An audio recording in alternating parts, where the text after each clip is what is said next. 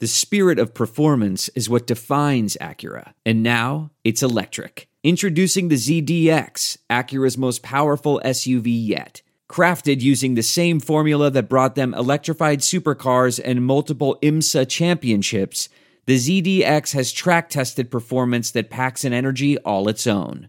Unlock the energy and order yours at Acura.com.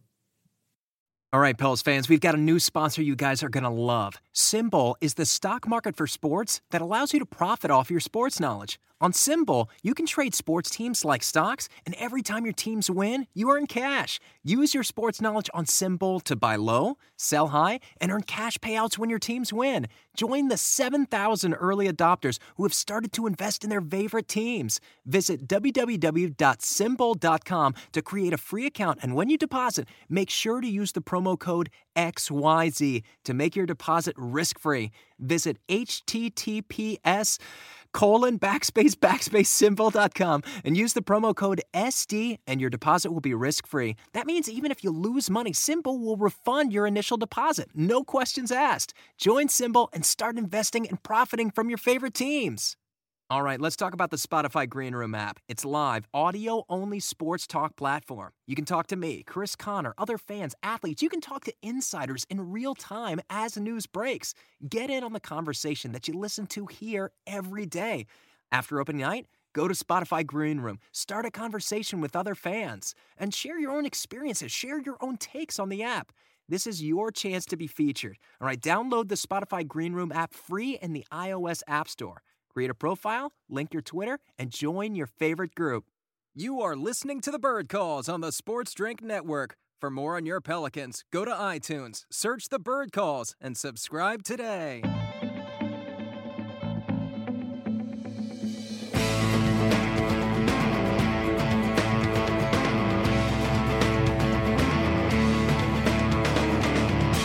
All right, welcome to another edition of the Bird Calls. I'm David Grubb, and I am joined by Kevin Barrios and David Fisher should be along shortly, and of course our editor in chief at thebirdwrites.com, Ali Kosel. Gentlemen, we're back. We're trying to be consistent. How are you, Kevin? I'm good. I'm I'm all right. I'm tired, but I'm good. Ali, uh, uh, you've been out of town for a while. You're back now?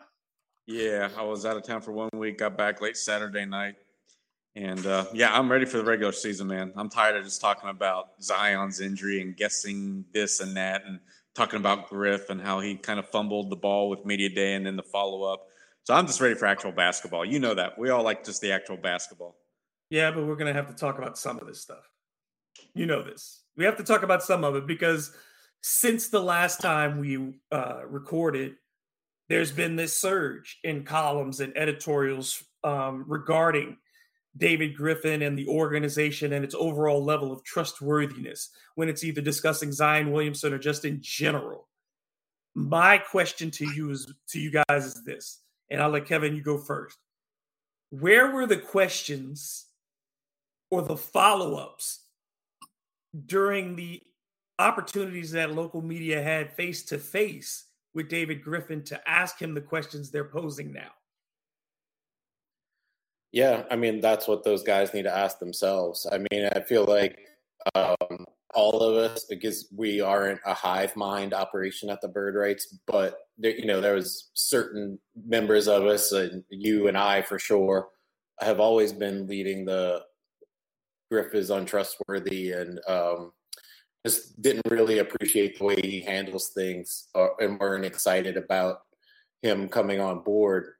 Um, and we used to get sort of vilified for it and now it's kind of like the thing to do. But when you have the chance to be face to face with them and and hold them to the fire and get that accountability from them that the fans i think want to hear and that the rest of the media wants to hear and probably even players and coaches and people within that organization want to hear want to have him go on record with some accountability because those guys jobs are all, are also on the line um, because of the things that he's done, the things that he said. Um, so I, I think you know I would hope that going forward, um, you know, you get a little bit more um, news newsmanism, I guess I should say, newspersonism out of those guys, where they really uh, investigate and and hold them to the fire and ask the tough questions and demand actual answers and not just uh, word salad and letting people off the hooks with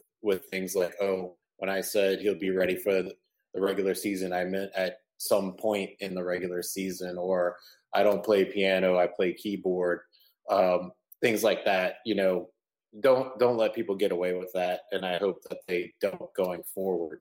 But it is a little frustrating when you know you get, we get bashed for it forever like talk talking about the issues that we see that we could clearly see from day one and now it's uh you know everybody board. And it's like the the new story although i feel like we've been talking about it for three years now.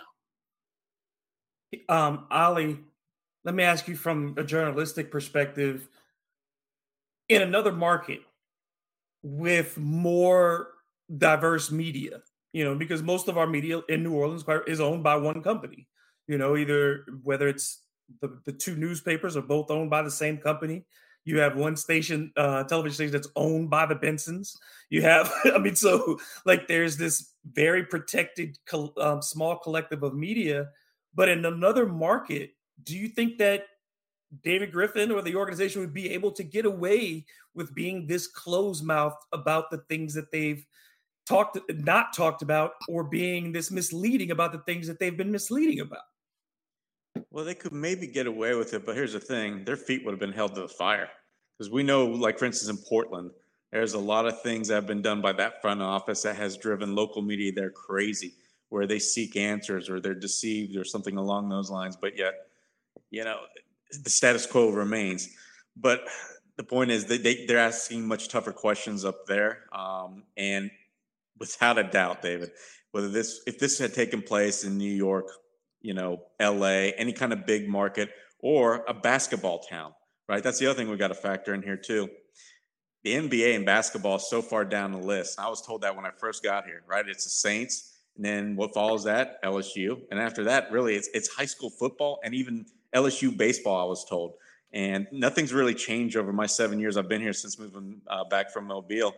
So when you've got that, when you've only got a handful of guys, and the coverage is, and it's true, when you're when you're much tighter knit uh, coverage, you're more on friendlier terms. It's it's it's just it's just the way it is. That's what I've kind of been told, and that's kind of my perspective on seeing things. Doesn't make it right, but access is important. And when you're a local, small time media trying to make a name for yourself in this business through journalism, of course, you know, you can't step on bridges right off the bat because this is usually your entry point into the market, right? So, long story short, I can under I can see why it's happened the way it has, why Griff's, you know, kind of been able to dodge, not even dodge, because not enough bullets have been fired his way, but they should have, right? And that's the bottom line. And you know, it, it just shocked me when he said just four days ago, right?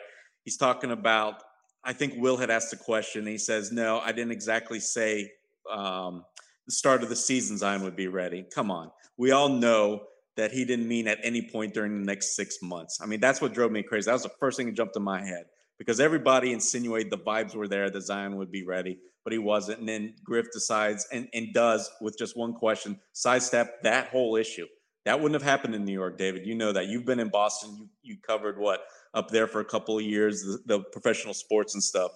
So yeah, I mean that, that that's all I've got on that, and I don't really want to dwell on it anymore, you know, because we're past it now. Yeah, it's just it's just the the the thing that gets me is is just now that it has become in vogue to do it. Um, I think it, it does have to go back and we have to assess all of these things in as a group, and they have to become canon here instead of acting like this is a new and sudden development we have to understand that this is a pattern here and that mm-hmm. that this is there is a fan base now that is really engaged because you know ali when when this stuff hit last week you had mm-hmm. 700 plus plus people on twitter getting into a chat room just so mm-hmm. that they could yell and vent about how they felt about the organization and that to me is the kind of engagement that that the Pelicans have been begging for, but mm-hmm. they stirred it in a completely negative way. You could have had this engagement in a positive way. And that's what we've been we've tried to be a part of with the Bird Writes and with the bird calls is to be part of a positive engagement in creating a basketball culture in New Orleans. And you have this spontaneous combustion of negative energy to bring 700 plus people together and have to have Antonio Daniels jump in and calm people down and get them off the ledge because they were so pissed at the way that the franchise has handled itself. And I mean, that I want that level of engagement. And I think you do too, because that's what gets people to come to our to, to our site. But ultimately, the Pelicans could have done this without having to screw themselves into it. Like there is such a thing as bad publicity, and they create bad publicity for themselves. Yeah, but David, we do understand why it happened, though, right? There's a lot of other um, priorities kind of floating around in David Griffin's Look, sphere, right? And that's Namely, the problem. number one, tickets, selling tickets, right? But Had that announcement happened on media day, guess how many tickets they probably would have sold for the first two weeks. But now everybody's gonna not show up. I know, sure but they I, sold the tickets, saying, but it's gonna yeah. be an embarrassment to see how empty it is on opening night. And it's you know what's gonna happen. You know what's gonna happen is that there are people who are just gonna say, I'm not going. And Philly's not traveling. Those people are coming down here to, you know, there's not going to be a casual walk up group of Philly fans. So, I mean, it's going to look bad and it's going to look bad either way because people will also boo. This is what New Orleanians do. When they feel cheated, they boo. And that, that, remember, that's why they had to take Alvin off of the thing, mm-hmm. off of the board, because people were booing him, even if they were going the way to the playoffs. He didn't get his name announced till the postseason. And it's like, this you think that's not going to set these folks off from day one if Zion Williamson walks out there and sits down on the bench wearing a suit and looking potential, you know, quote unquote, looking o- overweight? Do you think that's not going to provoke these people to boo? It is. Well, it well, is. especially if they get off to a bad start. That's Kevin, you know. Yeah. Yeah. Yeah. All right, let's move yeah, on. I mean, I, I've been in the that arena, and I've been, you know, for whatever reason, like my se- my season tickets were always next to uh, David Wesley's family, and then when um, Antonio Daniels uh, got David Wesley's job, they were then next to Antonio's da- Daniels family, and then um, a few rows up for me, for some reason, all of a sudden, Griffin and Trajan Langdon used to sit there, and you would see like you know, people were making sure that their comments were flying at at those guys uh, the year the year before last, the bubble season, um, because I wasn't in there last year. Hardly anybody was anyway. Towards the end, till the towards the end, but uh, yeah, people are passionate and they definitely. You know, I mean, we're we're not a rich city, so people value in their time and if they don't feel like they're getting their money's worth and they can vent it to the person who's directly responsible for it, they definitely do so. Trust me. So let's move on. Um, Ali, what do we know about the current status of the health of people not named Zion Williamson, BI, Jaxson Hayes? Are there any other concerns heading into the opening night? Now, fortunately, that's where there's some good news, right? It sounds like that everybody's going to be available for the opener. Um, Brand, uh, was it Brandon Ingram has been practicing. Josh Hart and Nickeil, who missed the scrimmage, have practiced as well since then. Jaxson Hayes, they think will be ready, right? Because he had sustained that pretty darn serious ankle injury to where he thought initially he had done something a lot worse, but thankfully he hadn't. But yet it's still kind of, I think, up in the air as to whether he'll be ready. But from what I'm hearing and, and, and the vibe I'm getting, I think he will be, right? If not, maybe for Philly, then then probably the next game or two. So without a doubt, no big losses, right? Everybody should be pretty much ready, of course, except for that main guy, Zion. Well, I'll say this, um, and, and and I'll ask Kevin this as well. My concern then is if let's say Jax does miss opening night, so you're without Jaxson Hayes and Zion Williamson in your front court, you're not very big going up against the Philadelphia team that is very big. Kevin. Yeah. Yeah. I mean, uh, you know, obviously Embiid, and then they have Drummond now, and um, who apparently is much bigger for other reasons uh, than he has been, apparently, from what I've been hearing. Uh, and then, you know, like the curse of of being a Pelicans fan, you get that guy returning because how Ben Simmons is possibly going to be playing against us, who's also another big guy that we need to put a body on. And uh, so Jaxson Hayes is very uh, for this for this game coming up because behind the only other big guy we have on this roster is uh, Hernangomez after uh, Valanciunas. So you know if they get into foul trouble and we have to rely on Hernangomez to defend those guys, it's going to be a long night. Yeah, but I do have to mention I, I, wasn't clear. Jaxson Hayes did practice, right? But I'm just not sure if if what they said is they're going to have to check to see how he's in the next morning, right? Did he develop some right. soreness, right? That's that's the big key. But like either said, way, think, yeah, either yeah, way, you're stuck. You have like basically three centers and no fours. Yeah, you know what I'm saying? Like that's what your roster is: is three centers and no fours and you can't play Valanciunas more than 30 minutes. That's not what he does, you know, mm-hmm. and then you're not going to play Jaxson 30 minutes on his first night back from a sprained ankle. And you certainly don't want to play Willy 30 minutes if you don't have to. The question then is that, you know, if there if, if you get into a foul trouble situation with that front court and you're forced to play small ball, it's going to be really tough because you also have a Tobias Harris play who can play the three and the 4 mm-hmm. who's six nine. Right you know, and and, and has length and power. Um, so it's like it's, yeah, and behind him, don't they have Niang? I mean, he, he's yeah, pretty much of got, a bruiser and too. He's been playing mm-hmm. better as of you know the last year of his career. He got much better last year. You know, I mean, it's a it's a very long and big team for Philadelphia, and the Pelicans have more length at the three spot. But the four and the five, there's just not a lot of depth there, and that's yeah, David, that's David, my that's biggest a concern area. we've always had. Yeah, back up behind Zion. There's never been somebody brought in you know, we had all talked about Paul Millsap, a few other names uh, at start of free agency, but nobody was signed, of course. So yeah, I think I, you're absolutely right from that standpoint. That is a concern because who's going to body up with him? Is it going to be Josh Hart? I mean, I don't know. And look, you're playing. You're gonna what you're gonna do? Garrett Temple, Josh Hart, and maybe um, Naji Marshall at the four. Is that your rotation then? And or and or if they go small and put Brandon at the four?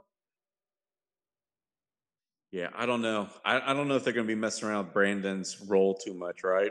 We've seen how that didn't go so well um, previous years, and, and they're going to. I mean, I know he's stronger and all this and that, but I, I think there's a lot of players that can pretty much bang if needed, right? I, I'd be I'd be willing to bet that maybe even Trey Murphy would be given a chance ahead of Brandon at the four, right? I don't want Trey anywhere banging. I don't want. I'm just saying that there's more interchangeable parts where Bi won't have to do it, right? Won't be asked to do it. Ooh, Kevin, what are your thoughts on Trey banging down at the four?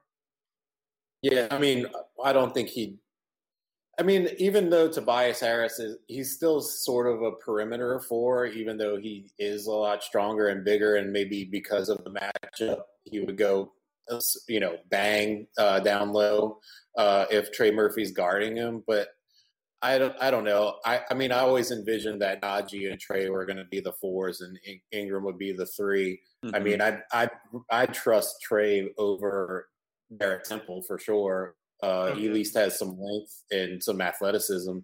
Um, and then you know Naji's Naji's smart. He's a smart defender. He, he's going to give up size, obviously, to uh, Tobias Harris. But um, you know, I think that's the best route. I, I and like Ali said, I mean, we're already shuffling the deck so much, changing the whole system with Zion out. How much do you want to uh, throw another wrench into it by having Ingram in another role. I, I think you try to stick Ingram in his role as much as possible, and and then uh, work everything else around that. So I'm more inclined to side with Ali on that. I'd rather have Naji and Murphy um, than have an undersized Hart and um, Garrett Temple trying to guard him for sure. Yeah, and hey, how about this? If if the game's going a bad way, especially at that position, if I'm Willie Green, why not maybe try Herb Jones? Right? I don't know. I don't. I'd like to see him try Herb no matter what. And I, will say this uh, before we get into something else, because this was something that was brought up on Twitter. And I'd say this: Look, I like Herb in the starting lineup actually to begin. And when we get deeper into our lineup discussion, I'll tell you why. But I, I, I think I have good reasoning for that. Um, are there any other positions though besides that four spot that um, we look at the roster as constructed today and say, um, I'm a little concerned about this position? Um, for me, no, I'm a little from, from my st- standpoint. No, I, I you know I, I, see depth at every position. I'm a what little concerned about.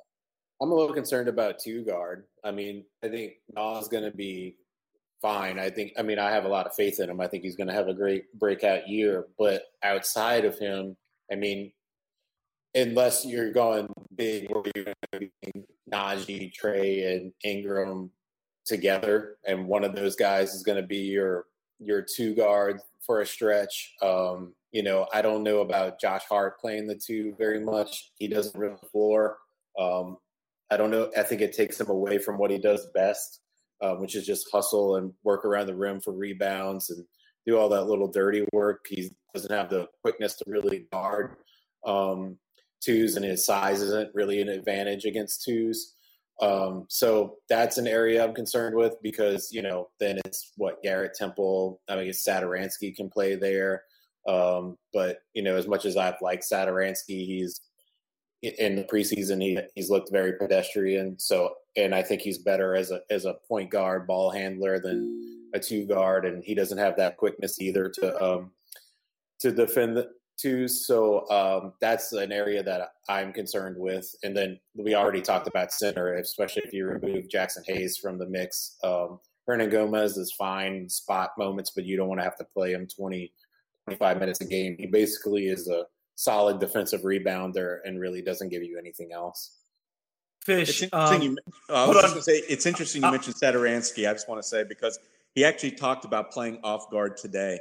So I've got a feeling we're going to see both he and Kira in uh, uh, together during a couple of the rotations uh, in Wednesday's game.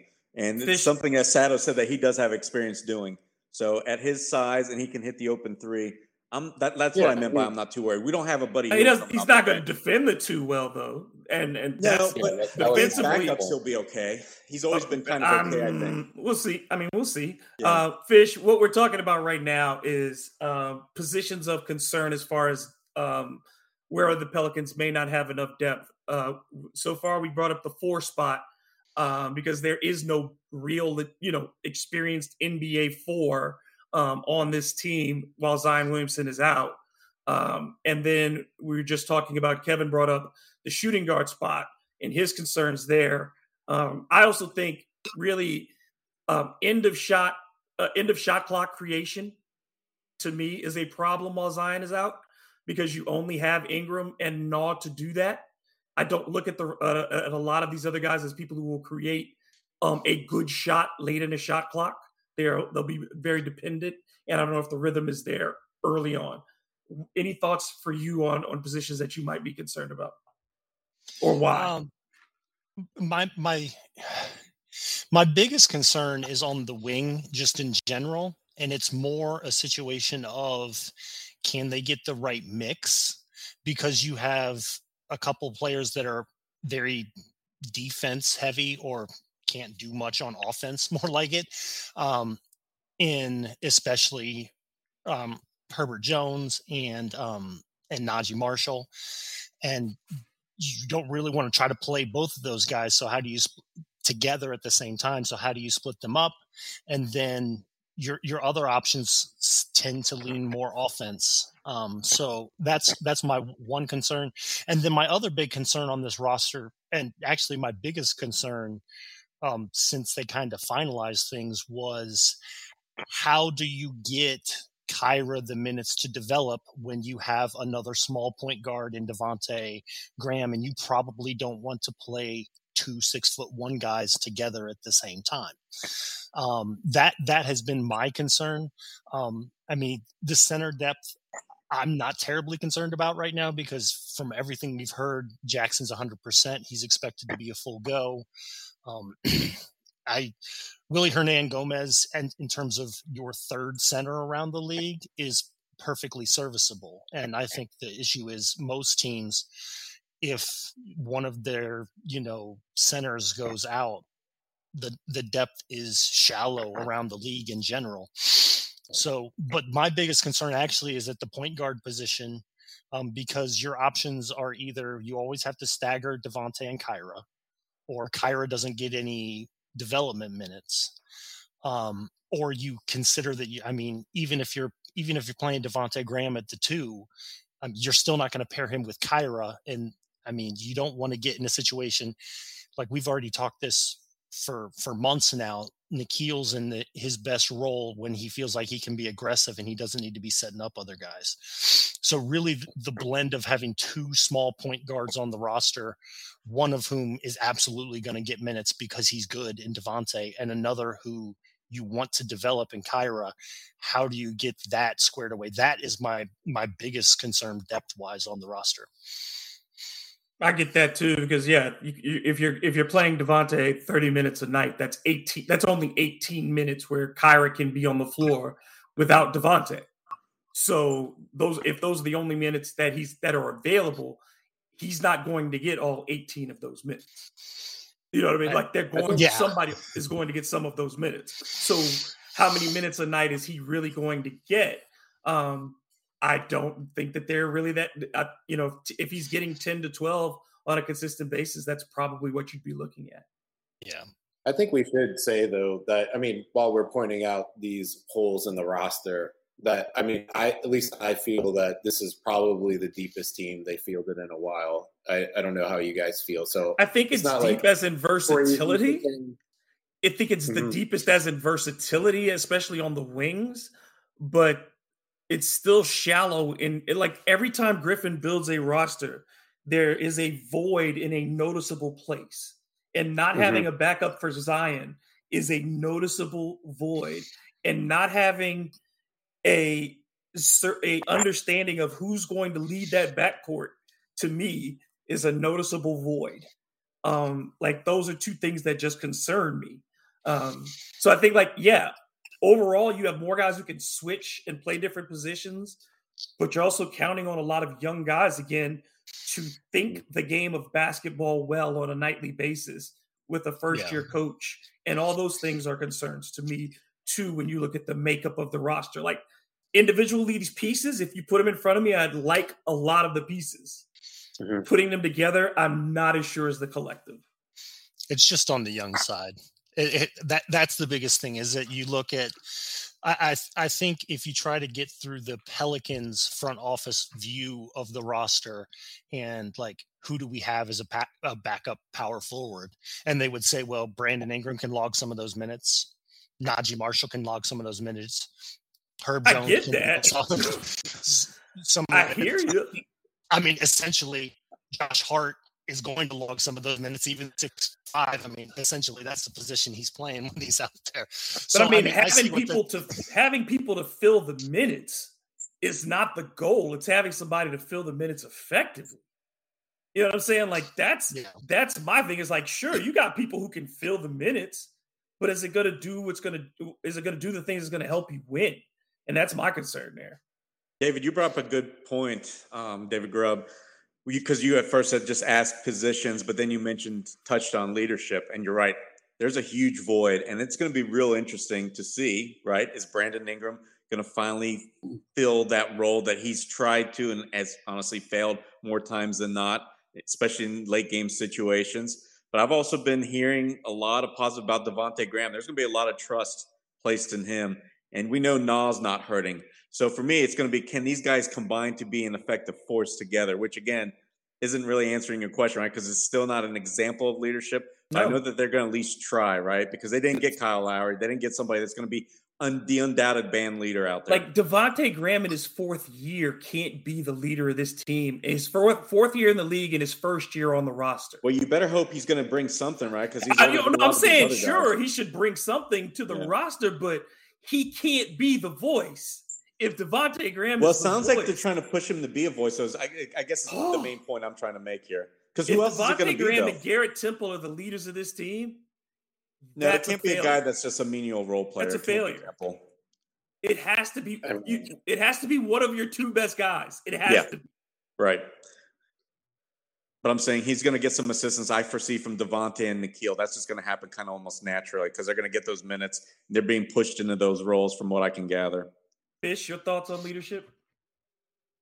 Um, you know who wants to grab it and take it? It's going to be Nickeil, especially if they put him in the role that we've been talking about as a sixth man. Like he'll grab that, he'll grab that by the throat. It might not necessarily be successful or pretty all the time. If you want him to grow into being the guy that I think a lot of us now he can be, um, there's going to be some failure along the way. Um, and I mean, they keep on talking about, oh, Zion's using his voice more and, you know, in warmups and the little parts of practice that he like. I, I'm just resigned to the fact that this team has another superstar that isn't a vocal leader, and it sucks. it sucks. that That's the situation because if you can't depend on him to depend on Brandon like that that's a problem structurally with the organization um, that I don't think I don't think you can fix via trade or free agency. Our 2 mm-hmm. superstars don't know how to lead. Like, I mean, it's it's at, at some point, if those guys are who you think they are, that that comes that's that's in the job description description. Let's go. I mean, that's yeah. To be franchise player, you have to want to be the franchise player. Mm-hmm. Um, the, let's go to the next thing. We're each going to give our opening night starting five. Then our opening night. Okay, we'll do. We'll just let everybody go and give all three. Your Ali, give me your opening night starting five, your opening night closing five, and your top five reserves. Okay, so starting um, is going to be Devonte, Nickeil, Brandon Ingram, Naji Marshall, and Jonas Valanciunas. Closers, I'm tempted to stay with the same unless there's one or two things going on. If you need more defense or rebounding, Josh Hart maybe closes in place of Naji. Or if you need the shooting, possibly Trey Murphy. Um, but other than that, I, I, think that's that's what they're going to have to deal with while uh, Zion's out. And your top five reserves from the off the bench. Okay. Sixth, and, seventh, eighth, ninth, tenth guys. Right. Well, yeah. See, everything's a little bit disjointed, right, with Zion mm-hmm. out. So right now, as it stands, it's going to be Kira, uh, uh, Trey Murphy, um, Jaxson Hayes, and who am I forgetting? Oh, Josh Hart. Hart. Yeah. Okay, so there's your five. Um, Kevin, we'll let you go second. Who's your starting five, your closing five, and your first five off the bench? So my starting five while Zion is out is uh, Satoransky, Nickeil, Naji, Ingram, and Valanciunas. Closing five is this, the same except Satoransky comes out and Graham comes in, and then um, Murphy, uh, Jaxson, Josh Hart, uh, Kira, and um, I'm gonna say I'm gonna say Jones. All right, um, Fish. Oh, uh, starting five, closing five, first five off the bench. Myself, what you did. Right. Yeah. Um, so my my starters, what I want to see would be um, Devonte, and then Trey, Bi, Aji, and Jonas and then to finish, um, hold Devonte or Trey, depending on if you're going offense, defense, um, and slide in there. Um, and then off off the bench, you'll obviously be in your six man with Satoransky, Hart, Herb Jones, and Jaxson Hayes as your second. All right, I, I like your starting lineup. Um, uh, you guys are uh, throwing Trey Murphy into the fire like that, huh? Yes, because this is why uh, you know. Okay, there are two two reasons why I like his, and then but I'll get mine. I like Trey Murphy in that starting lineup because it's an easy role to step into. Yeah, all he has to do is move off the ball and shoot and defend on the other end. It's a role that he can do as a starter or off the bench. He doesn't have to change. It doesn't have to change his mindset. He has he knows his job he'll do that job. Now, I'll make my argument for, uh, for Herb Jones in starting lineup too. Is I'll say this: if it's not Naji at the four, I would start Herb for this reason, and and keep Nickeil on the bench as the sixth man, because I would like to have that one person, or if you do have to start Nickeil, I want one person in the lineup who is just going to do dirty work. The one problem I would have with Naji is that sometimes Naji falls in love with shooting, and he wants to be too aggressive offensively. I think again that's why I like Naji in a reserve role.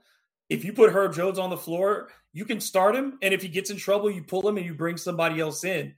But what he does is he brings you energy immediately. You don't have to write a play. You know, you know he doesn't need to play. You just say, "Dude, guard, rebound, and do what you do." And and I think it's it's something that for a rookie, that's something he would have no problem with. Um, and like I said, you can pull him very quickly. David, I like your your idea of Herb Jones better than Trey Murphy, and here's why. NBA defenses are so hard for rookies to learn when they're just coming in the league. And I know Trey's got the potential, and we've seen glimpses individually. But I saw him lost a few times in some schemes, but Herb wasn't right. So I, I would mm-hmm. actually lean towards him, despite you know you're going to miss the offense from Trey. Yeah, I like Herb. Any uh, Kevin? Any thoughts on on that? No, I mean I like him too. Uh, I'm skeptical about uh, him offensively and how that works. I feel like Brandon Ingram needs. I know he's a he's a good playmaker and he definitely gets to the rim very well, but like in summer league he could not finish. Uh, he was those those he was finishing around the rim better in preseason, but I'm just worried that you know you're just going to have another defender roaming free uh, when he's out there. Um, so while I do like him, I, I, need to see more out of him offensively, and I, I think we need somebody else uh, to get the pressure off of uh, off of Bi while he's out there. So that's why I like Nah in the starting lineup. Because he's a guy that can create for himself, um, and and is very willing to, and he can also create for others. Um, so that's why for me, while Zion's out, I think Nah needs to start um, to, so that we don't start flat and have those lulls where we where where the team where you know the opposing team comes out on an 8-0 run or something like that. We have to immediately call a timeout. I think we need some guys that can create to to keep up, even if the, the defense is a little bit behind. I think with the starting lineup I had, everybody's pretty big uh, and long. So you know, while they have deficient, deficiencies defensively, if you can at least have them playing the passing lanes pretty well, you can get some cheap turnovers and some transition opportunities. Um, so that's why I went that way. I wouldn't mind though if if Trey was in the starting lineup instead of uh, Satoransky, and you just kind of rolled with Nah as a point guard and Bi as a point guard. Um, no, I don't you know, I don't really like it, um, but I see you know, that's why I, I think Satoransky should be in there just to have like that veteran point guard presence to kind of settle things down, especially when it's in the half court. Um, but I see value in having a guy like Trey Murphy out there with two um, sort of like one level below point guard making uh, guys like Nickeil and, and Bi on the court as well. I'm before I switch it to pass it to you guys. I just want to say this: my main concern is not so much in the starting lineup about offense because the oh, Pelicans, oh, cool. you know, like I think you have to. To me, it's staggering the offense, um, but creating something where you have a functional defense to start, and what it's about is your rotation going throughout the course of the game, because the starting lineup only has to be together for about five minutes, mm-hmm. and then you can start tinkering with it um, and changing your lineup as need be to the situations of the game. And if you if that group can't hold it together to me in five minutes, if you're falling behind that much, then you I mean, yeah, you have plenty of times to adjust that. But to me, it's ultimately about getting off to a good defensive start because this team is no matter what is going to be disjointed offensively to start the season. Uh Fish, your yeah. thoughts. And then we'll go yeah, I agree on that. I agree on that. And I think offensively, I mean, I know Brandon Ingram's the headliner, but Brandon Ingram to me is not the head of the snake of this team offensively when Zion, um, with the roster it's built right now, I think that um, the offense should go through Jonas a lot. Um, he's the most efficient scorer. Um, he's not necessarily a great passer, but if you play the post and he's an incredibly um, it's going to get easy shots and easy looks for guys who are good catch and shoot guys. Um, and I mean, uh, I, I feel like you have a pretty good, solid offensive structure if you have Devonte and Brandon Ingram and Jonas out there on the floor. And then those other, what you want is some more shooting. And then you want as much defense as you can go. Trey Murphy for shooting and some defense, and then either Naji or Herb just be like go out there and defend your ass off, and you'll probably get some catch and shoot threes, get your feet under you, and put it up towards the hoop, and don't and we'll live with the results and then go back and play defense. So I, I like where your head's at. You and I are of a very similar mind on that. Ollie? I don't disagree with that, but I just say that like hmm. when you look at our defense, it's going to be bad because we don't have a rim protector, and that's the basis of of having a good NBA defense. So that's why I'm more geared towards like, okay, let's see how we could get some cheap defensive help, but also like thrive offensively because that's going to be our bread and butter until the defense figures itself. I'm, not that, I'm not that worried about the defense because Jonas Valanciunas actually has proven to be honestly a better paint defender than even Steven Adams the last few years. And I think with his big body, he's actually slightly better rebounder. That's going to help. And then you've got everybody else just from an effort standpoint, they're going to be improved upon. And I felt like in preseason, I thought I saw a lot of good stuff happen defensively. It just it didn't show up because in transition they were murdered because of all their turnovers. So, well, what David you mentioned in one of your recaps, they were giving up like on average 30 points off the turnovers in those three losses. So you didn't get a good read on the defense overall.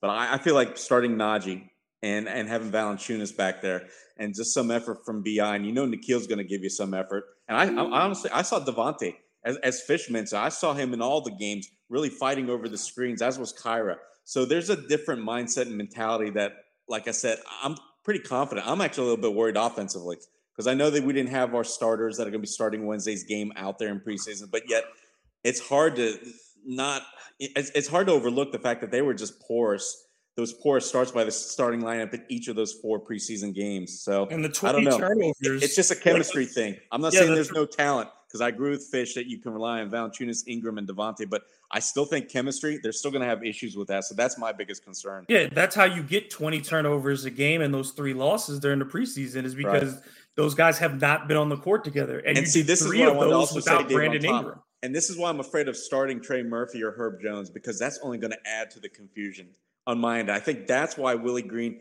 has been leaning towards Garrett Temple. Oh. I just truly think that's why we've seen what we've seen. Okay, I'll say this too on the Brandon Ingram front is now I wonder which Brandon what type of Brandon Ingram do you see because do you see the Alvin Gentry at Brandon Ingram who was like I'm going ISO and take these shots do you see you know is the, how do, how does he adjust in this because that's a, a huge thing in this does he go for does he figure I got to put up 30 tonight every night or does he find ways to be a scorer and improve the other people? Or, you know, is Brandon Ingram capable of being that guy? Because even with Alvin, he was scoring, but they weren't winning. And we know the injuries. I'm, I understand that. And, but I'm just saying, do you think at this stage he's able to score effectively every night and elevate this team to the point where it's winning? My hope is and to a point where Brandon Ingram says the points are going to come and I'll get them where they are. Um, but I don't need to go out there and score 30 tonight. What I need to do is I need to give it both ends. That's just my two cents. If, if Willie can get him to buy in on the defensive end, if we can do, if we can play both ends of the floor, we're a lot closer. Gotcha. Kevin? Yeah, I mean, I think I, I go back prior to Brandon Ingram coming here. Do you you remember uh, he, for a long stretch with the Lakers, he was actually playing their point guard position, and he had he showed like a, a good bit of ability to create for others. And I think if he's running, if he sticks to Willie Green's system, we know Willie Green's system is supposed to be about get into those ISO situations. But knowing that he can do those things is very important for, you know, into the shot clock, big moments, things like that. You want him to be the guy taking those shots because he is the the star player right now. I, and I do agree with what Fish said about Valanciunas. He's a very good low post player that they should run a lot of the offense through. But I think when you get into crunch time and you need that big bucket, it should fall in Brandon's hands because one B to Zion's one A, obviously. Um, so I think he does have that potential. Um, I think you know I know his clutch, uh, clutch time numbers haven't been great over the years, um, but I you know hopefully it was a product of the environment. I think he has all the tools he needs to to become a better shooter in those positions. Um, and and I've seen him run an offense with the Lakers, and it looked pretty decent. I saw him play pretty solid defense there as well. Um, so hopefully, with um, post Alvin Gentry, post a coach he couldn't stand, he's bought into Willie Green's system, and we see a different Brandon Ingram this year. Um, even though the, the, Brandon Ingram we saw the last two years was a, still a, a, very good player. Um, but hopefully he just takes it up another notch when he's bought into a system and is happy in the environment that he's in again. Ollie, I think uh, I want to get your thought on this. Do you think how important is it that Brandon Ingram and that Willie Green reinforced to him um, about being decisive? You know what I mean? Like that's the one thing I think that more than anything offensively that that inhibits Brandon Ingram is being decisive. When he's decisive with the basketball, he thrives. When he tries to create things and create situations, he tends to get bogged down. Do you think that this offense that Willie Green has set up is is going to work for Brandon in that regard? I do. I think that's part of the reason that he's been stressing the point five to everybody, so that because last year it was if there's no fast break opportunity, let the ball find Bi or Zion. That was what Stan did. Everybody knew that. Lonzo go stand in the corner. Everybody else go fill your roles on the floor. That's not going to be like that this year. What I do think though is I think Brandon's and and I'm, I'm, writing an article on him right now, trying to get it out before the season opener. But I think he's dude, uh, and possibly going to make that next step and to be almost on the level of say Donovan Mitchell, uh, Jamal Murray, Jayson Tatum, kind of like with those guys. He needs to get to that level, I think, and I think he can. And I thought in the first game, the only preseason game he played, he looked a little too much to try and make plays for others because I remember him having two turnovers right off the bat. And then in the third quarter, he started looking for his own offense, right? He scored, I think, four jumpers or something like that from the mid range, made like five buckets before he sat down for the rest of the game. So for me, if I'm Willie, I let BI do what BI does best. And that is number one, be a scorer. So be like Donovan Mitchell out there and try and get yours when you think you've got an advantage. Just don't go just trying to beat up on double teams or dribble the hell out of the ball, but be decisive and look to score. But if not, then set up your teammates because you're very capable of that. And that's something that, you know, Willie Green mentioned in the first few practices. I didn't know Brandon Ingram could pass that well. So I think he's going to ask him to do basically that kind of multiple role, be a true star. But I think this year I'm getting the vibe that he's going to be able to actually fulfill a lot of those responsibilities a lot better. All right. Well, look, you mean, wait. So, so, so you're saying that uh, 0.5 offense isn't that he's going to catch the ball on the cross screen, not like the lineup, and then dribble back out to the hash mark, take five more seconds to very obviously call out for a pick and roll from Steven Adams, and then take six more seconds to get into the screen and set it up. no, I think Bi isn't going to be under that strict adherence under Willie, of course, of the point five. But I think the message was heard. I saw in that first preseason game, man, he really didn't pound the rock trying to find the lane and then settling for something. He really was decisive either on a drive or looking for a shot and getting to it. And I think yep. we're going to see that from uh, Bi. If he does that every night, if he gets into his decision making very quickly, if you see yeah. it say go off the dribble, the, the pass will come off of that. If he goes into the post, the pass will come off of that.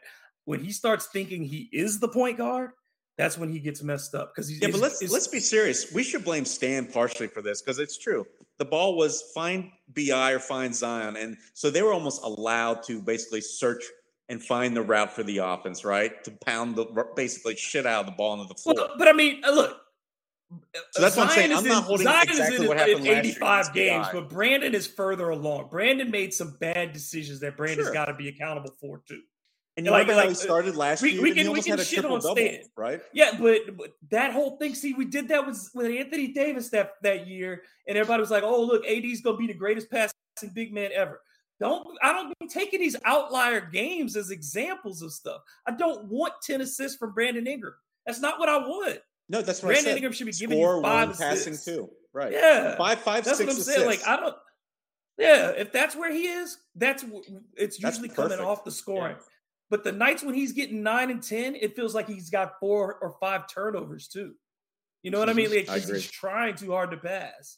Like, don't be that guy. Like, be the scorer and let the stuff come off of that. Be, that's what if you're going to be Jayson Tatum. Jayson Tatum ain't got no nine, 10 assists every night. Every once in a while, sure, but that ain't what he's there to do. Give me 10 boards, Brandon. Give me a block, Brandon. Do me that. That's what I want to see. All right, no picking up Brandon. I, I look. I think the. I, I just want to say this: we hold Brandon to a high standard because we expect him to be that, and that's Mhm. that's a good thing. I think the fans expect it, and Brandon has said it, and I think this is part of that accountability too. Is like Mhm. we are starved to see some greatness consistently, and we believe that Brandon Ingram can be consistently great. It's just does he get there, and we want to see him get there. Like I really would I love need- to see that. I need that guy to hit the Utah Jazz. Should have been the game winner. I need that guy's mentality because it was Yeah. a quick, decisive decision, and then just Yeah. well, Yeah. All right, let's get to our predictions for the first four games of the season, and then we'll wrap. Uh, start with Philly at home. Uh, it looks like Ben Simmons will be back, um, even though he's playing, going to practice with sweatpants and his phone on on his hip. Um, but this is still Philly, a very talented team uh, that added some some veterans back to their roster. You know, they have finals expectations against a shorthanded without Zion Williamson Pelican squad in its first game. Thoughts, gentlemen? Yeah, we're you go going game by bud. game. I mean, yeah, I'm just going to say on this one because it's the opener. First, that's Yeah. you know, and everything else is reactionary. So I just want to set it up. Yeah, I, I think uh, I think it's going to be a tough game. I mean, there's going to be a lot of adjustments for the Pelicans trying to get a bunch of guys who haven't been playing in the preseason just start playing together in different roles. And you and even though you know you might have some issues with Ben Simmons coming in and maybe he plays, maybe he doesn't. There's a lot of continuity on that Philly roster, and we already talked about the size that they have. So I, I don't expect a win opening night. Um, I mean, obviously, I'm cheering for one. I hope I'm, that I'm wrong. I feel like I'm a lot more pessimistic this year than been. I'm, I'm always like too optimistic going into the season. So I'm hoping that this pessimism that I have, um, I will be wrong with, and and they'll surprise me and they'll gel quickly and um, and play well even without Zion and maybe with a hobbled Jaxson Hayes.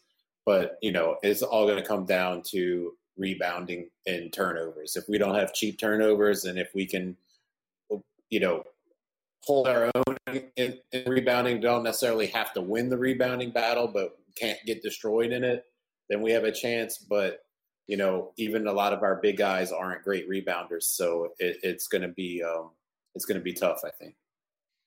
To me, the biggest thing, guys, and if we could move on to the next game after this, is I'm not looking for the result for this game because I, I think no matter what, even if Zion were here, it would they would be underdogs in this game. Um, you know, Right. fully Philly, healthy Philly team versus a fully healthy Pelicans team, they'd be the underdog. But I, I, I'm looking for the effort that we didn't see in the last preseason game, like a, a legitimate. I want to just see those guys come out and just lay it on the freaking line on day one because that's what they have to. That's the only way they win the fan base out of the gate because people understand that they're they're uh, going uphill on this one, but you've got to come out like with like your hair's on fire in this one. Ollie, Yeah, no, I'm with you because you're going up against the, you know, it's a veteran squad, whether Ben Simmons plays or not, right? I mean, Joel Embiid, Harris, you've got Danny Green, Seth Curry. I mean, Tyrese Maxey's proven himself, really elevating his game to where he's being talked about often now, being possibly a good 30 minute player as soon as this year. So, yeah, the Pelicans, the only way they're going to win and, and against what the top 15 teams in this league until they are full at 100% with Zion and BI is through that effort. And that's something that I feel like this group understands. But you're right, we need to see it on every game because we didn't see it consistently throughout the preseason like we did uh, in summer league. fish, quick thoughts, and then we move on. Um, I think it's actually a good matchup for them. pro- Stay out of foul trouble.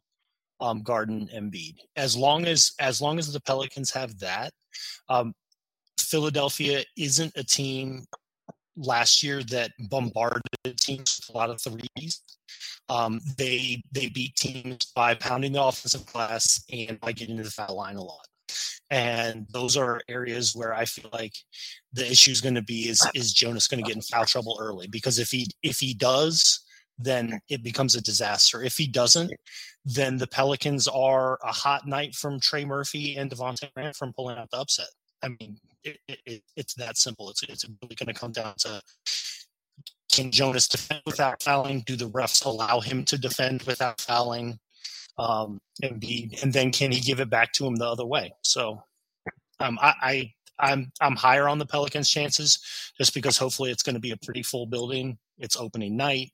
Um, there's still, I mean, we're expecting 14 of the 15 guys that are supposed to be on the roster to be healthy and in uniform. So, um, and he's he's the best player on the roster, but silly stuff happens on opening night all the time. So it, it would be ridiculous for the Pelicans to, win, to pull this one out. I guess the score don't matter to me. It's just I just want to see how they play. Um, you go to the three game road trip at Chicago, then two games at Minnesota. Minnesota has not been a good place for the Pelicans the last few years. Chicago hasn't been a good place for the Pelicans the last few years. And then, of course, you have the added dimension in Chicago of Lonzo. And then when you go to Minnesota, you have three legitimate scoring options in Karl-Anthony Towns, um, D'Angelo Russell, and Anthony Edwards, and a team in Minnesota that you know again won uh, didn't win won the series against the Pelicans last season. So um, do they win two out of three? Do they go zero and three? Are they one and three? Are they three and zero on that road trip? Ollie, we'll start with you. I think through the first four games, they're going to be one and three. I think they're going to grab one of the wins in Minnesota. I don't see how they beat Chicago. They're firing on all cylinders, even though they're missing Patrick Williams in preseason. And I think that vibe's going to carry over because DeMar DeRozan didn't even get himself really going in everything that I followed Chicago did so far in the exhibition. So, yeah, Zach Levine, LaVine is going to have an All NBA season. I think. I think Lonzo's going to fit in there perfectly. So they're going to be just a tough out because they're going to have they're going to be capable of putting about 120 points on the board. And I'm not sure the Pelicans are ready for it, as we saw right in the preseason game. As for Minnesota, yeah, they're concerned too. And I think not enough people are talking about them because I think you're right, David. When they're healthy, and look, KAT is finally healthy and he's not dealing with COVID basically ravaging his whole family, right? So he's probably ready to get going.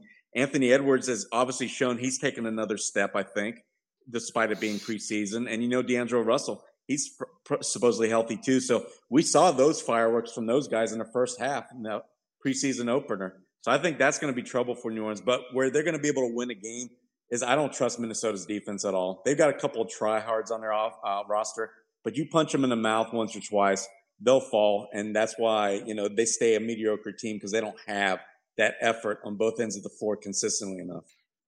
Fish, your thoughts after four games where the Pels? Um, the Pelicans are miraculously um, still at 500. Um, either they get the Philly or the Bulls game, um, thanks to a hot night um, from Devonte Graham and Trey, and then um, they'll split the series with Minnesota.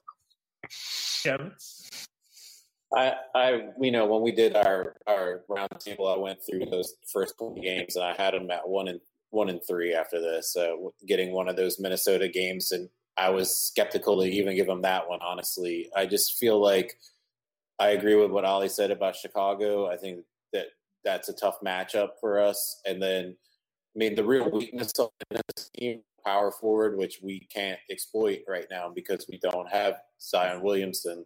Um, I think you know Malik Beasley is also a great scorer on that team. Uh, that's going to come off the bench, and I think he can light us up. You know, Anthony Edwards is super athletic and he grew. He's much taller now that um, the growth spurt that he went through. Um, but he's massive.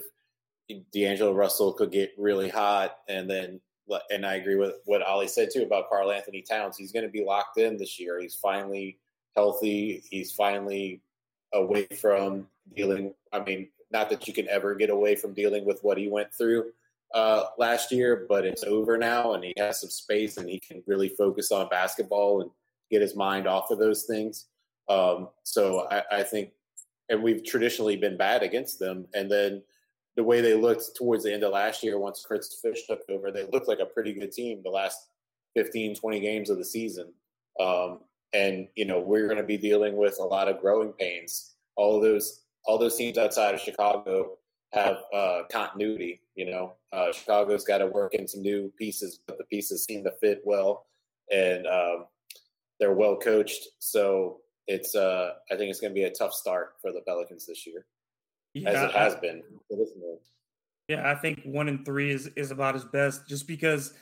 Um, like I said, I think Philly is just too it's it's too much for opening night to ask them to play a perfect game, which is what the Pelicans as a group would almost have to play having not played together.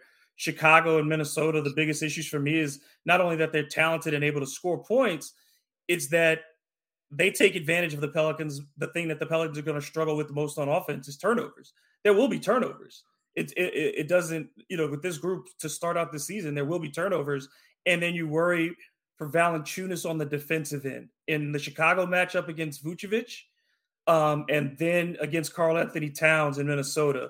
Um, I worry about him on the perimeter in those matchups. I think you end up getting the split in Minnesota, but other than that, uh, I don't see a win. All right. Uh, Wrapping we, it up on a down note, man. I'm sorry. look, I mean, look, Hey, the basketball starts. The basketball starts, and wait till next week when we're talking about yeah, games count, that have been played that matter. If they if they get out to a three and one start, hey, we'll, we'll be glad. I will be far more happy to talk about three and one than I would ever be to talk about one and three. I promise. But David, I think you're point right to point out that it's how they get to that one and three. Are they just flat out blown out and look, you know, inept mm-hmm. on either end of the floor? like God if you start to both. see, yeah, you see the or, energy. If yeah, or effort, is it that they're, they're, making the right plays and it's just close losses, right, or right. something like that? Yeah. Yeah, what kind of defense do they play every night? You know, what we're looking at Brandon, we're going to be paying very close attention to Brandon Ingram. We're not. I'm not going to be paying as much attention to Devonte Graham out of the gate. I'm going to give him some time to figure this out. You know what I mean? I'm going to be looking at Nickeil though. What it, what it is decision making. I'm going to be paying close attention to that. I'm going to be looking at Valanciunas how invested is he on the defensive end? Is he making sure he gets keeps that side of the of the court up? We saw a lot of toughness in him in the preseason. I want to see more of it. I want to make sure he is that guy all throughout the season. So those are the things, yeah. And we're looking for Willie. How does he adjust in game? How does he start with this rotation? How does he, you know, what what kind of adjustments do they make with that? Those are the things I'm looking for more than wins until Zion's back because I don't want to judge too early. And I think that, you know, and be unfair to this team but it's also not fair to to be like, well, I think they're going to get off to this fantastic record start just to be positive too. I don't think that's fair to them either.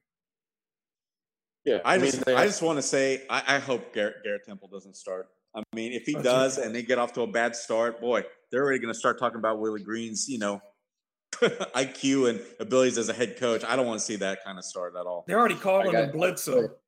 Yeah, I know. I've seen that. Guys, which one of you guys is writing the recap? for the first game. I am. Temple of Doom was your headline if they okay if that happened. All right, that sounds good. Yeah. Yes.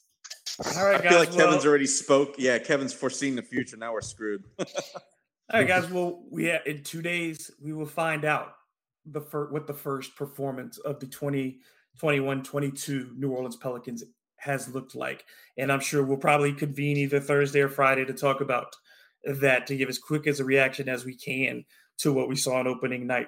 So until then, for Kevin Barrios, for David Fisher, and Oleh Kosel, I am David Grubb. This has been the Bird Calls, and let's go Bills.